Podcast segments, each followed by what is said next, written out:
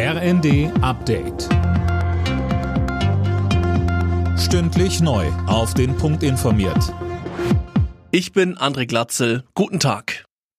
Mit Blick auf explodierende Energiekosten und Preise beraten die Länder heute über das dritte Entlastungspaket. Die Ministerpräsidenten drängen auf Nachbesserungen, beispielsweise bei Entlastungen für den Mittelstand.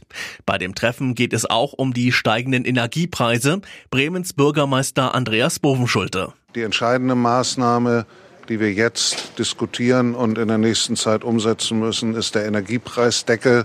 Das ist allerdings auch das dickste Brett, was zu bohren ist.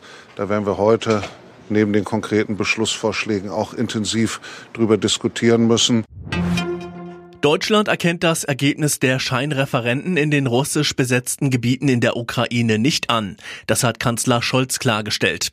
Nach Angaben aus Moskau hatten die Bewohner klar für einen Anschluss an Russland gestimmt.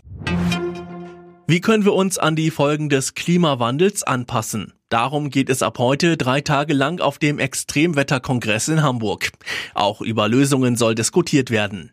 Denn Katastrophen alleine bewirken nicht, dass sich etwas ändert, sagte Klimaaktivistin Luisa Neubauer zum Auftakt. Was diese Veränderungen bewirken können, sind Stimmen, die tatsächlich genau diesen Wandel nicht nur einfordern, sondern auch dort loslegen, wo man es machen kann. Klimakrisenvermeidung, Katastrophenschutz. Das ist kein Nachmittagsprojekt für Ökonerds, das ist kein Eisbärenstreicheln, das ist die existenzielle Frage unserer Zeit. Und am Ende geht es um Sicherheit, es geht um demokratisches Wohlergehen und es geht um wirtschaftliche Entwicklung. An den deutschen Hochschulen studieren erstmals etwas mehr Frauen als Männer. Das zeigen Zahlen des Zentrums für Hochschulentwicklung aus dem letzten Wintersemester. Der Anteil sei in den vergangenen Jahren immer weiter gestiegen und liegt jetzt bei 50,2 Prozent. Alle Nachrichten auf rnd.de